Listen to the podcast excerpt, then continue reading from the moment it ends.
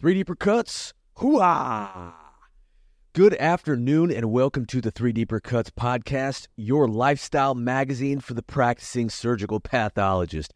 I am your host, Chuck G. Every week, we bring you something to think about, something to read, or something to listen to. Three Deeper Cuts is brought to you by Formalin Fixed Paraffin Embedded Tissue.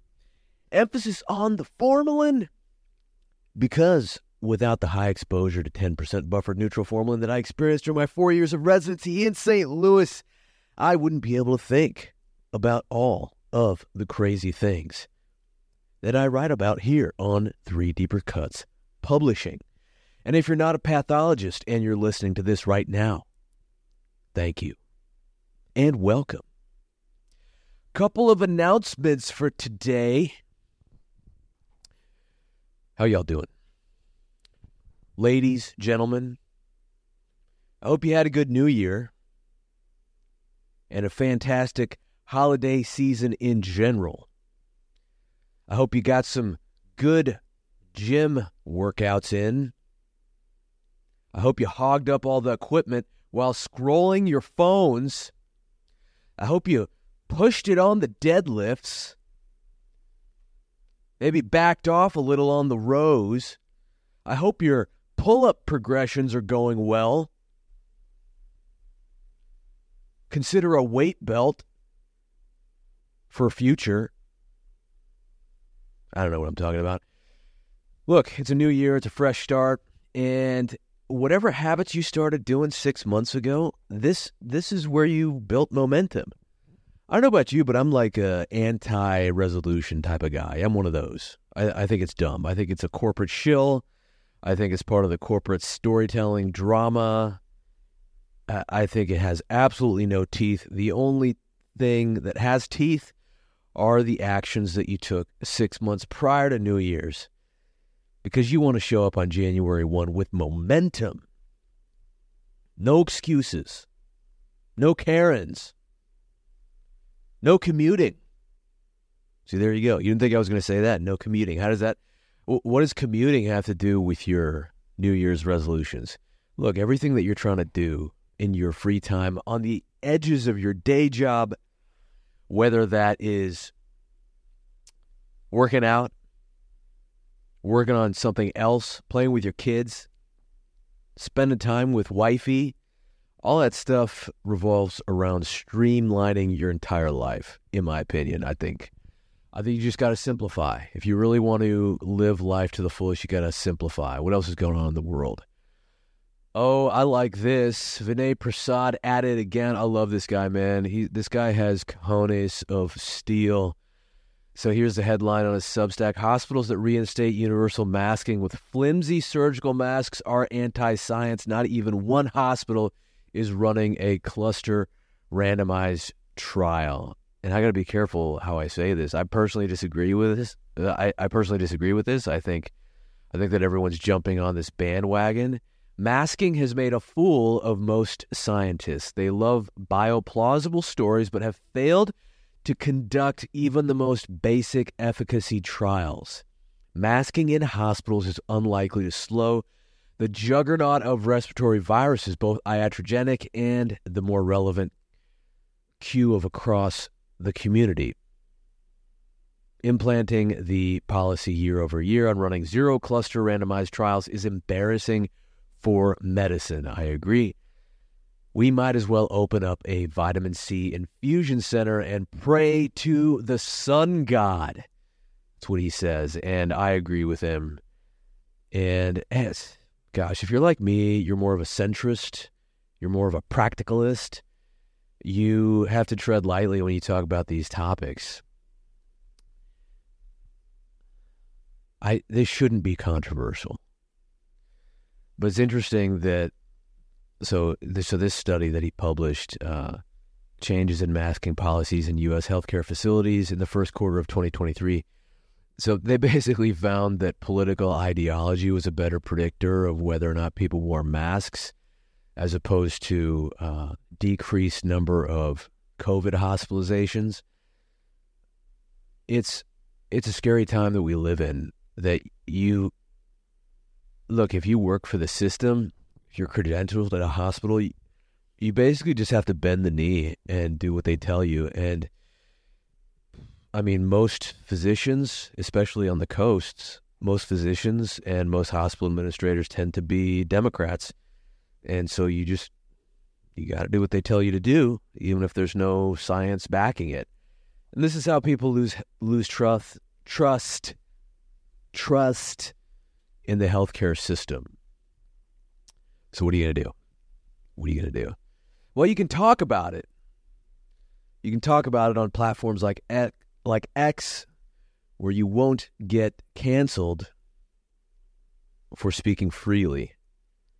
You might get community noted, but this is all kind of a work in progress. I think I actually I think community notes, which is the like the self-check mechanism of X where basically people can critique and downvote content that has been shown to be false. But you can't cancel the person. You can only replace it with better ideas. Better ideas backed up with evidence. So, you know, the irony of all this is I, I am currently locked out of my X account. I don't know why. Maybe it's because I was double fisting this morning. I had the spaces going on in one hand, and I was I was being a hardcore reply guy on the other with the MacBook Pro. It was a good time. I got a lot of good replies in, but now I can't get into the account. So I don't know. Maybe I forgot to log out of my laptop, and then I took my phone to the gym, and uh, and I had just activated dual the dual factor authenticator.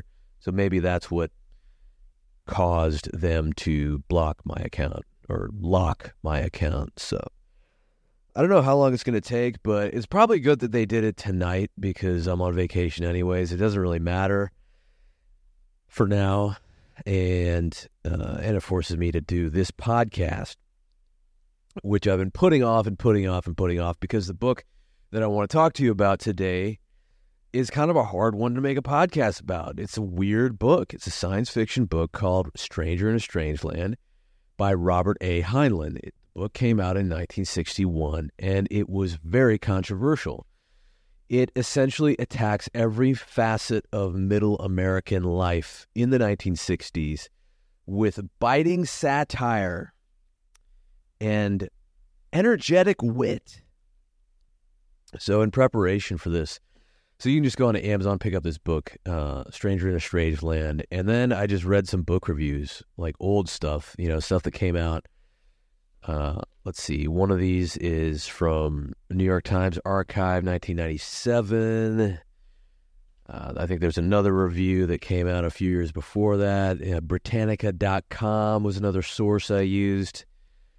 Britannica.com and books.com or the book section, whatever. So I, I just went through a couple review sites, and then what you're getting from me is the raw, rough, Chucky interpretation of this book. This is hard. Okay, doing these book report style podcasts, it's hard with the novels. Like the the longer books get a little bit more confusing because number one, I have a day job, so it's very rare that I'm actually sitting down and reading more than hundred pages at a time. Usually, I have to break it up over the course of like a month, and I, and you and I'm just reading bits at a time, highlighting, bookmarking, and then just piecing stuff together. But this book was hilarious. And I want to try to keep this PG to PG 13 because I make these podcasts also so that my son can listen to them one day in the future. But I hadn't read any of Robert A. Heinlein's prior books, but apparently, according to the Gates cast, Bill Gates, uh, apparently all of his prior books were more kid and teenager friendly, whereas Stranger in a Strange Land uh, deals with a lot of very much adult topics like cult formation, uh, uh, cult religions, adult. I mean, it's like sexual activity uh, towards the latter half of the not uh, the novel, uh, polytheism, which goes directly against what was mainstream in the 1960s. There's a lot of references to like Hinduism and Buddhism throughout the dialogue in the book, which again was very advanced for 1961. And he also predicts technological revolutions such as flying cars, self driving cars, voice operated cars, uh, and and other things. So it's it was a lot of fun to read, but because it's so out there, it's just it's kind of hard to it was hard to piece it all back together. So I used a couple references, and so I'm going to just go into this. I'll give you I'll give you a little outline first. So the three main characters of this book are Valentine Michael Smith, who is the Martian, Jubal Harshaw, which is the uh, kind of the he's this eccentric, semi-retired doctor slash lawyer slash Renaissance man who kind of takes Valentine Michael Smith under his wing like a father figure. And number three, Gillian Boardman. These are the three char- three main characters. Gillian Boardman is the nurse who is basically the protector and later on becomes a lover of the Martian Valentine Michael Smith. Uh, and she is also very unusual for the time period of 1960s. That's like a very conservative time, monogamous. Uh, monogamy culture was like mainstream back then. Uh, but today you read this book, and because our culture is so hypersexualized, you, I mean, you read the, the content in this book, and it doesn't even faze you because you're so desensitized to everything going on in pop culture. But in those days, uh, you know, having multiple sexual partners as a woman was uh, was very unusual. He also okay, so okay, now who is Valentine Michael Smith? So that's the most important thing. He's the most important character in this book because he was born on Mars to Earthling parents, and they died, and he's brought back to Earth, specifically the U.S. And the book takes place after World War III has already passed, and he arrives on this spaceship, and the ruling party is is called like the Federation. I forget the full name of it. Maybe it'll come up as I'm reading, and and he so his parents die and he's brought to earth and he has no knowledge of earth culture earth customs he he doesn't know what things like jealousy desire lying these are all foreign qualities to him and uh, and he also has unusual powers, such as telekinesis. He can make objects levitate and disappear. He can make people disappear. Um, in fact, he he kills a guy halfway to, through the novel, and he um, he's he's almost like a, a Jesus Christ or a prophetic figure in the book, and you know, let's just get into it. So eh, the story starts out, they get back to the U.S., and he is a person of value. He's in a ultra secure, classified hospital room, and uh, and people are very careful about not letting him, the secret, get out. So let me just flip to some of these pages. Okay, page 11. Smith had been aware of the doctors, but had grokked their intentions were benign. It was not necessary for the major part of him to be jerked back. So, right off the bat, there is a term called grokked, grokking. It's a verb. So, to grok means to understand deeply, to connect with someone on a very deep level. And uh, that concept just comes that word is used over and over and again uh, throughout the book. Uh, at the morning hour when human nurses slap patients faces with cold wet cloths smith returned. He speeded up his heart increased his respiration and took note of his surroundings viewing them with serenity. He looked the room over noting with praise all details. He was seeing it for the first time as he had been incapable of enfolding it when he had been brought there. This room was not commonplace to him. There was nothing like it on all Mars, nor did it resemble the wedge shaped metal compartments of the Champion. The Champion is the spaceship that brought him to Earth. All right, skip ahead, page 15. Gillian Boardman was a competent nurse, and her hobby was men. She was on duty that day as supervisor of the floor where Smith was. When the grapevine said that the patient in suite K 12 had never seen a woman in his life, she did not believe it. She went to pay a call on the strange patient. She knew of the no female visitors rule, and while she did not consider herself to be a visitor, she sailed past without attempting to use the guarded door. Marines had a stuffy habit of construing orders literally. Instead, she went into the adjacent watch room. All right, so uh, Valentine Michael Smith, he's sitting in this ho- hospital room. He's never seen a woman before. He doesn't know what a woman is. And then a couple pages later, there's just a funny interaction where, uh, so he looked her up and down. You are a woman? The question startled Jill Boardman. Her impulse was to answer flippantly, but Smith's grave face and oddly disturbed eyes checked her. She became aware emotionally that the emotional that the impossible fact about this patient was true. He did not know what a woman was. She carefully answered, "Yes, I am a woman," and then skip ahead. Uh, I do not know. How does a woman look? What makes you woman? Well, for pity's sake, this conversation was further out of hand than she had ever had had with a male since her 12th birthday. You don't expect me to take off my clothes and show you. Smith took time to examine these symbols and try to translate them. The first group he could not grok at all. It might be one of those formal sounds these people use, so he's struggling to understand what she's saying.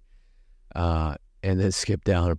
He's thinking to himself, perhaps if the woman took its clothes off, neither of them need discorporate. He smiled happily.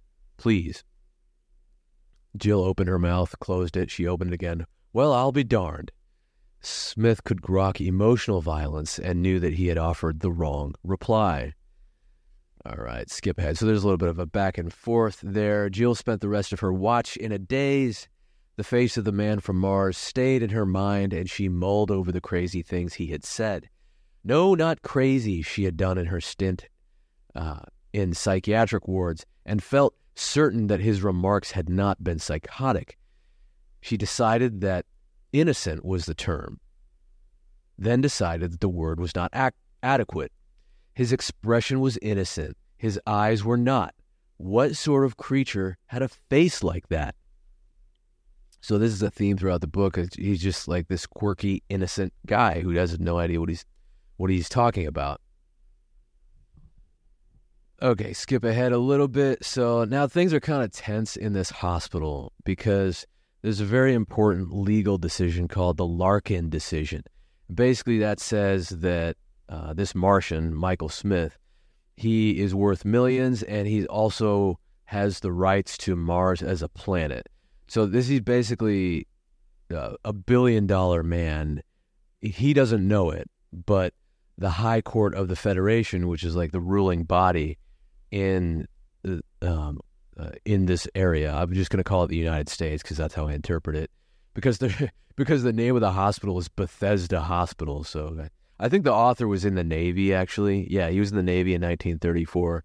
So yeah, th- so this opening scene takes place in Bethesda Hospital in what I assume is is in D.C.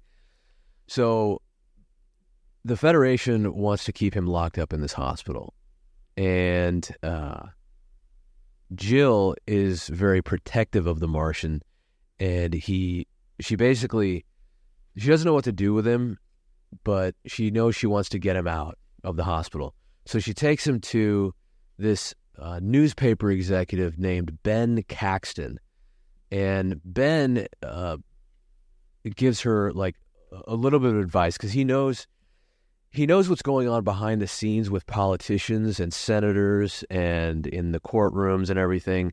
So he kind of knows what the Federation's intentions are with uh, Valentine Michael Smith. So Jill and Michael go to this the condo of this newspaper executive Ben Caxton, and they're talking about where to where to go to hide the Martian from the Federation. And so, so he says, uh, so this is a dialogue here. Caxton scowled again. I've been thinking of that. I can't nurse him. We could put him in my flat, and I could nurse him. We'll do, we'll do it, Ben. Slow down. Douglas would pull some rabbit out of his hat, and Smith would go back to the pokey. And so would both of us, maybe. He wrinkled his brow. I know one man who might get away with it. Who? Ever heard of Jubal Harshaw? Huh? Who hasn't? That's one of his advantages. Everybody knows who he is. It makes him so hard it makes him hard to shove around. Being both a doctor of medicine and a lawyer, he is three times as hard to shove. But most important, he is so rugged and individual and individualist that he would fight the whole federation with just a pocket knife if it suited him, and that makes him eight times as hard. I got acquainted with him during the disaffection trials. He's a friend I can count on. If I can get Smith out of Bethesda, I'll take him to Harshaw's place in the Poconos, and then just let those jerks try to grab him. Between my column and Harshaw's love for a fight, we'll give him a bad time. And then skip ahead a little bit. There's kind of this tense scene in the condo where the feds try to they well, they basically break in, and he's negotiating with these federal agents. Uh, the room was gloomy. We kept it semi darkened because his eyes are not accustomed to our light levels. Uh, Mike, I've brought some friends to see you. Caxton pressed closer, floating half concealed by the way he, his body sank into the plastic skin and covered to his armpits by a sheet, was a young man. He looked at them, but said nothing. His smooth, round face was expressionless. So far as Ben could tell, this was the man on stereo the night before. He had a sick feeling that little Jill had tossed him a live grenade, a slander suit that might bankrupt him. You are Valentine Michael Smith. Yes. The man from Mars? Yes. You were on stereo last night. The man did not answer. Tanner said, I don't think he understands. Mike, you remember what you did with Mr. Douglas last night. The face looked petulant. Bright lights hurt. Yes, the lights hurt your eyes. Mr. Douglas had you say hello to people. The patient smiled slightly. Long ride in a chair. Okay, agreed Caxton. I'll, cax- I'll catch on. Mike, are they treating you all right? Yes. You don't have to stay here. Can you walk? Okay, so now they're taking him out. Okay, skip ahead. So, yeah, again, it's Jill and Mike in uh, Ben Caxton's condo, and they're being uh, kind of chased down by the feds. Open up in there. Jill dropped the shorts. Did they know anyone was inside? Yes, they must. Else they would have never they would never have come in here. The damn robocab must have given her away. Should she answer or play possum? The shout over the announcing circuit was repeated. She whispered to Smith, Stay here, then went into the living room. Who is it? she called out, striving to keep her voice normal. Open in the name of the law. Open in the name of what law? Don't be silly. Tell me who you are before I call the police. We are the police. Are you Gillian Boardman? Me? I'm Phyllis O'Toole, and I'm waiting for Mr. Caxton. I'm going to call the police and report an invasion of privacy. Miss Boardman, we have a warrant for your arrest. Open up, or it will be hard, or it will go hard with you. I'm not Miss Boardman. I'm calling the police. The voice did not answer. Jill waited, swallowing. Shortly, she felt radiant heat against her face. The door's lock began to glow red, then white. Something crunched, and the door slid open. Two men were there. One stepped in, grinned, and said, That's the babe, Johnson. Look around and find him. Okay, so so they end up getting away from there, and they they go out to uh, this remote area called the Poconos. Uh, so this is uh, after like page 107. While Mrs. Douglas was speaking freely on a subject she knew little about, Jubal E. Harshaw, LLB, MD, uh, whatever, SD, bon vivant, gourmet, sybarite, popular author extraordinaire, and neo pessimist philosopher, was sitting by his pool at home in the Poconos, scratching the gray thatch on his chest and watching three secretaries splash in the pool. They were all amazingly beautiful, and they were also amazingly good secretaries. In Harshaw's opinion, the principle of least action required that utility and beauty be combined. Anne was blonde, Miriam redheaded, and Dorcas dark. They ranged respectively from pleasantly plump to deliciously slender. Their ages spread over 15 years, but it was hard to tell which was the oldest. Harshaw was working hard. Most of him was watching pretty girls do pretty things with sun and water. One small, shuttered, soundproof compartment was composing. He claimed this method of writing was to hook his gonads in parallel with his thalamus and disconnect his cerebrum. His habits lent credibility to his to the the theory. Uh, so so they're out at this little compound in this rural area. It's very luxurious. Uh, skip ahead. Uh, so now it's just basically the nurse, Gillian Boardman, and Jubal. They're just talking about the situation. Uh, uh, Jubal, I wouldn't want to impose on you. You already have. Don't worry, child. There are always freeloaders around here. Nobody imposes on me against my will, so relax. Now, our patient. You said you wanted to help him get to his rights. You expected my help? Well, Ben said, Ben seemed to think that you would help. Ben does not speak for me. I am not interested in this lad's so called rights. His claim to Mars is lawyer's hogwash. As a lawyer myself, I need not respect it. As for the wealth, that is supposed to be his. The situation results from other people's passions and our odd tribal customs. He has earned none of it. He would be lucky if they bilked him of it, but I would not scan a newspaper to find out. If Ben expected me to fight for Smith's rights, you have come to the wrong house.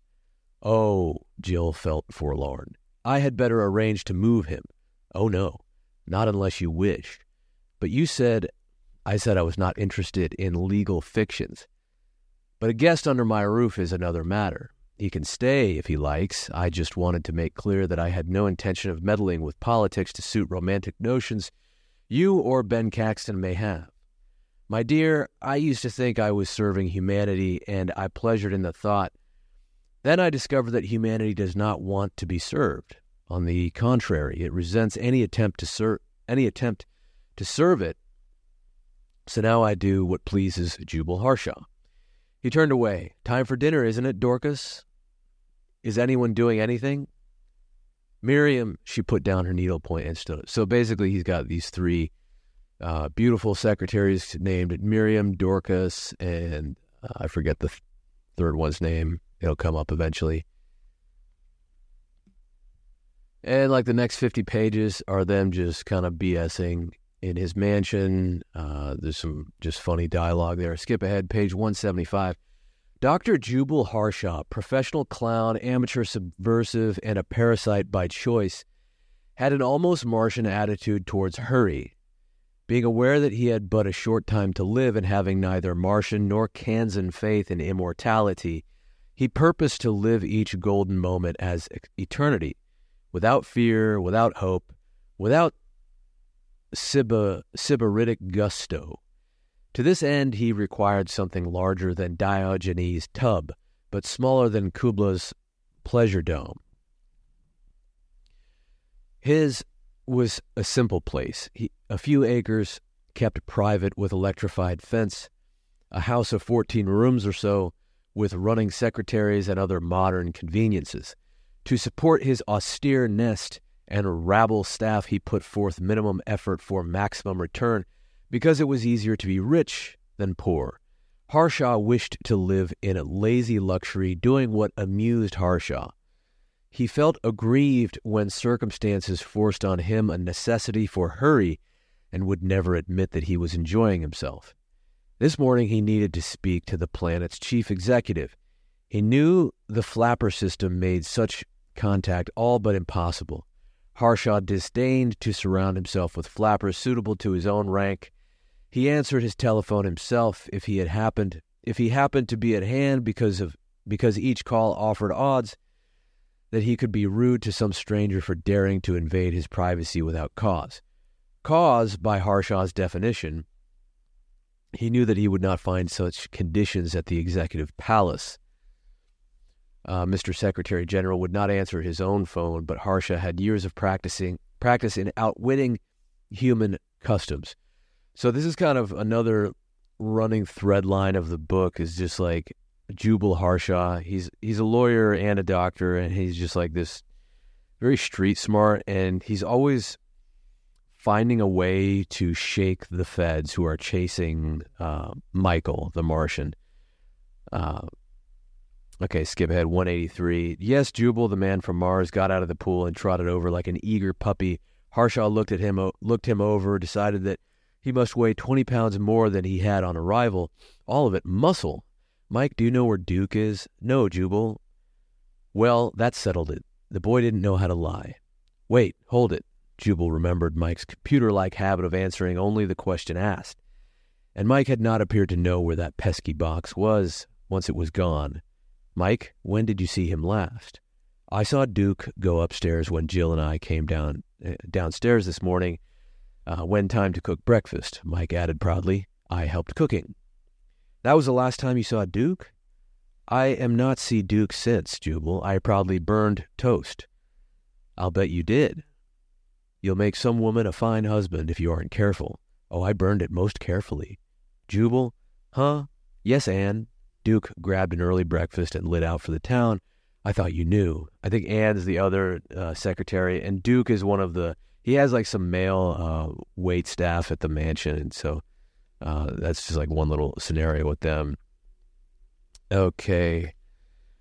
Uh, Okay, skip ahead. So on page 189, so the Fosterite practice, but how could he could but he could see how Mike had been misled, the Fosterite going to heaven. So Fosterites are this like religious cult that Mike and Jill come into contact with. For, for some reason Mike is really into this religious cult and he admires them. He eventually wants to form his own cult religion. Um and okay, but he could see how Mike had been misled. The Fosterite going to heaven at a selected time did sound like the voluntary discorporation, which Jubal did not doubt was the practice on Mars. Jubal suspected that a better term for the Fosterite practice was murder, but such had never been proved and rarely hinted. Foster had been the first to go to heaven on schedule, dying in a prophecy dis instant.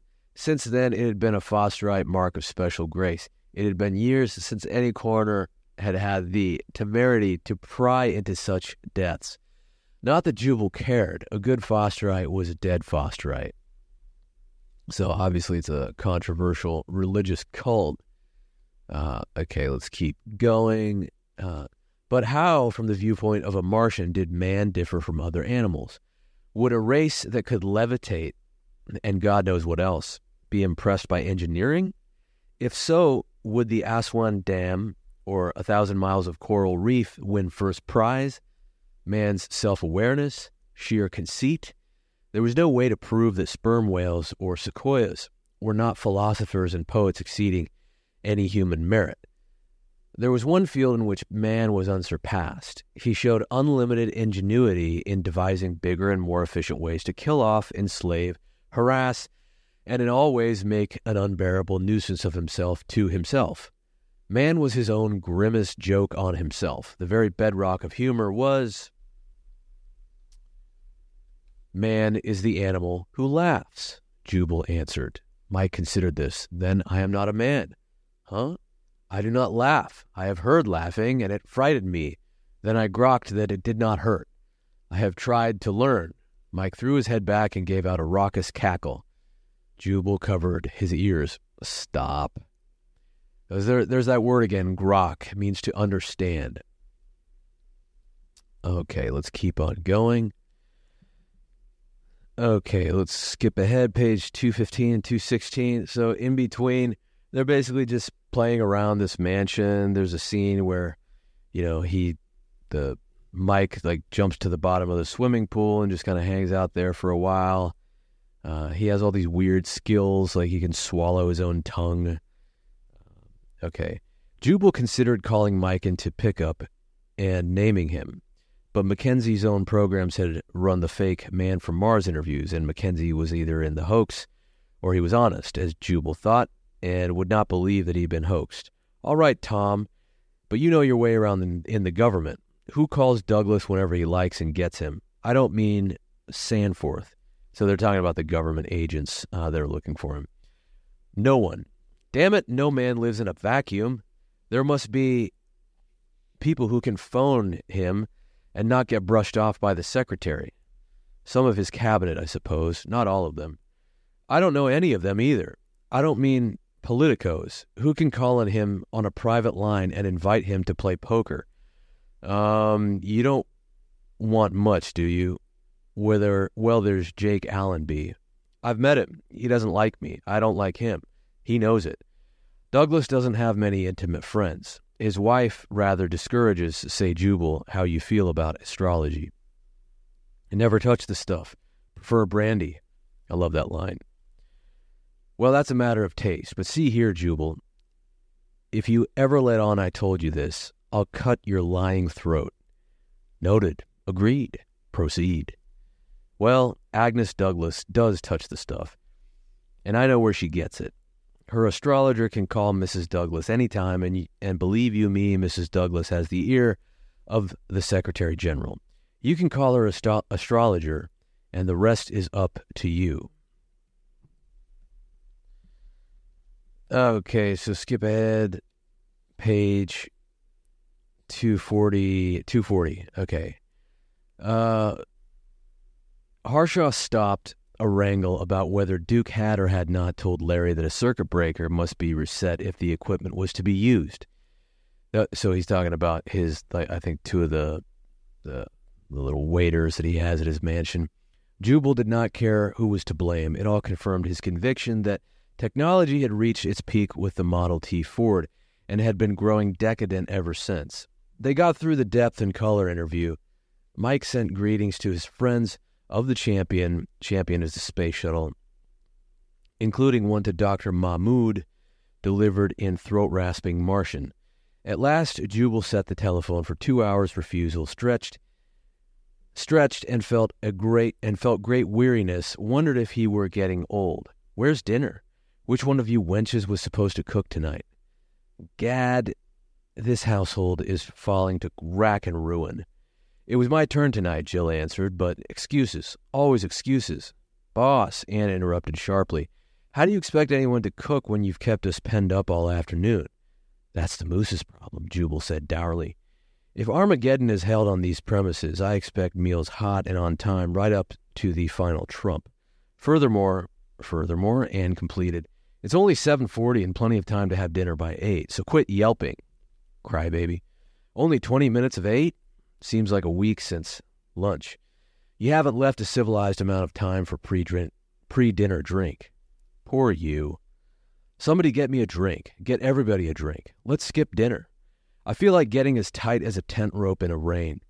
And how are we fixed for smorgasbord? Plenty. Why not thaw out 18 or 19 kinds and let everybody eat when he feels like it? What's all the argument? Right away, agreed Jill. Anne stopped to kiss him on his bald spot. Boss, you've done nobly.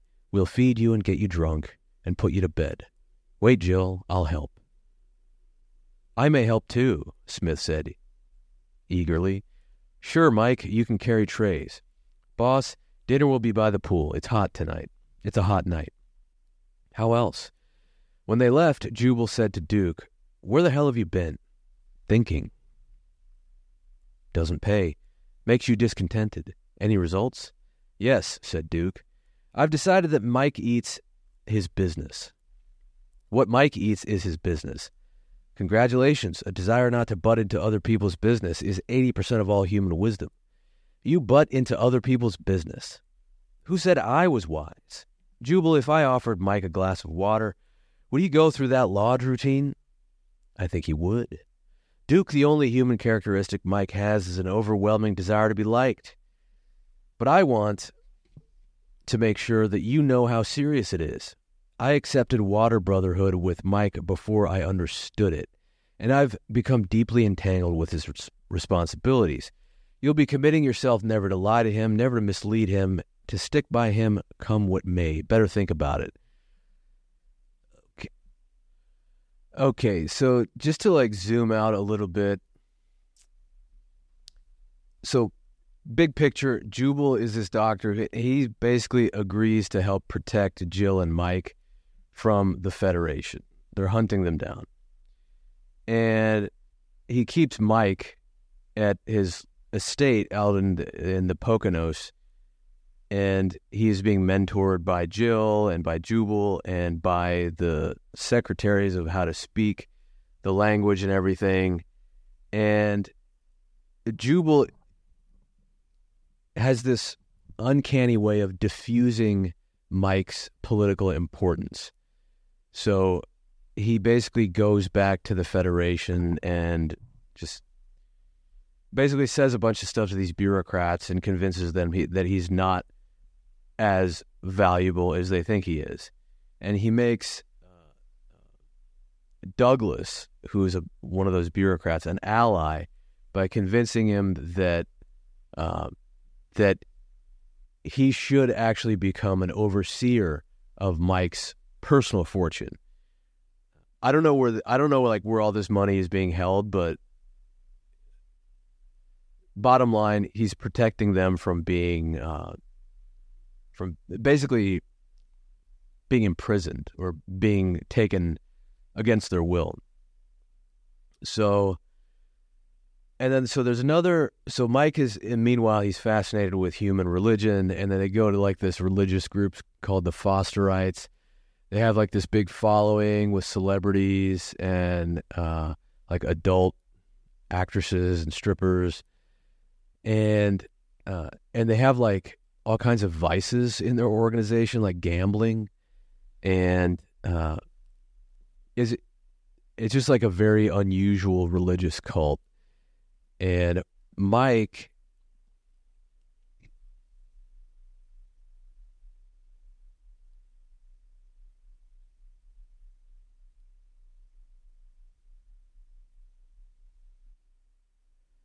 Mike ultimately starts his own religion, but he doesn't have the flashy salesmanship needed to to like grow the the cult humor and he he so the name of his church is the Church of All Worlds, and he uses these. Uh, so I'm not going to get into all the rest of this because I don't want to make this like a rated R podcast. But bottom line, they're they're doing like a lot of adult activities. It's it's very weird. I mean, things just go into this third dimension at that point in the book, and And so, meanwhile, uh, Michael Smith, the Martian, and Jill grow increasingly closer. They uh, so they're basically in a relationship, uh, and within the web of this new religious cult that he has started, he uh, let's just say there's uh, extra activities going on on the side. Let's just leave it at that. So, uh, look, I wasn't expecting this book to get all raunchy uh, because I, I don't know. I just thought it was going to be a book about aliens, but it's it ended up being more about these kind of really deep questions about human society and bureaucracy and culture and uh, intimacy that, uh, you know, I guess uh, conservatism versus liberalism. And it's all being played out through this innocent, unassuming, bordering on autistic character named Mike Valentine Michael Smith, who is delightfully unaware of like the dark side of everything that he's that he's doing with this religious cult. So um,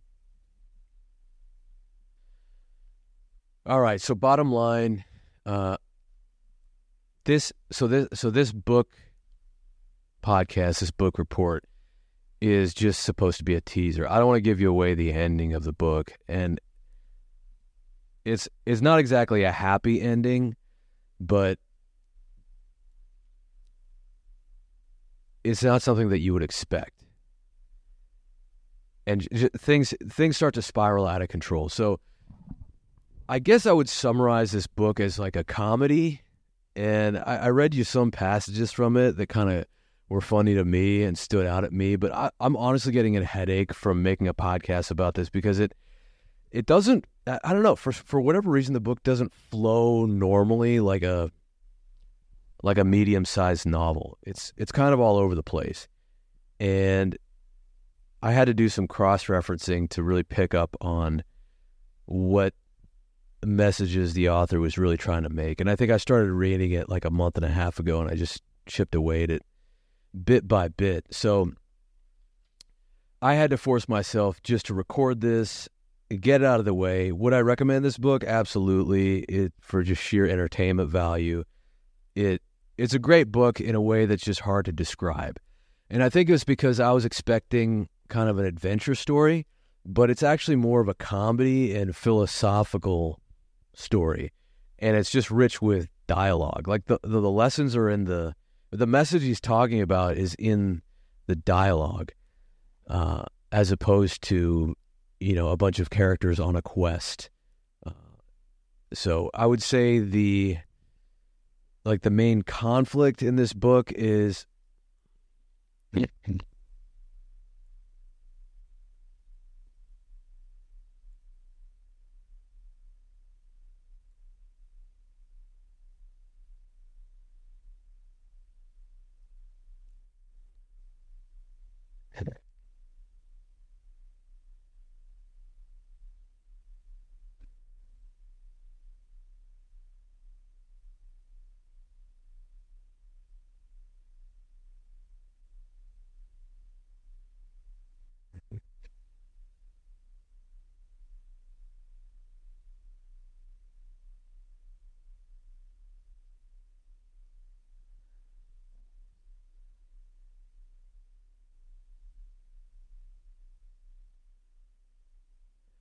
So yeah, I would say the main conflict in the book is basically that you know this Martian Mike he comes to human society and he realizes that his Martian wisdom is not as useful to mankind as he may have thought.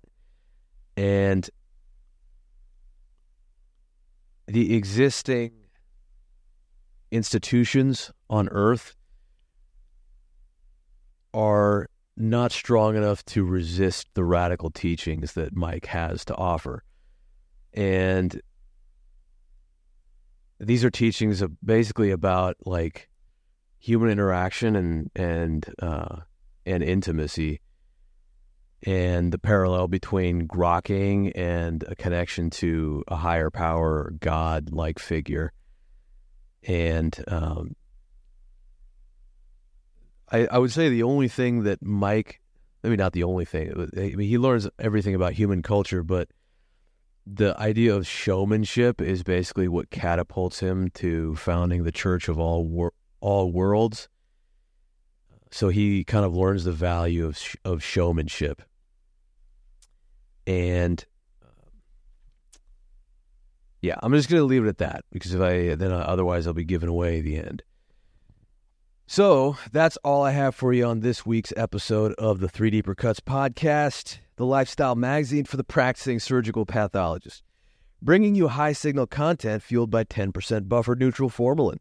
I hope you enjoyed listening. If you like this content, subscribe to the newsletter at 3deepercuts.substack.com. At the moment, we're hosted on Substack on Substack in the form of an audio newsletter. We are also distributed on Apple Podcasts and Spotify. So check us out on those platforms.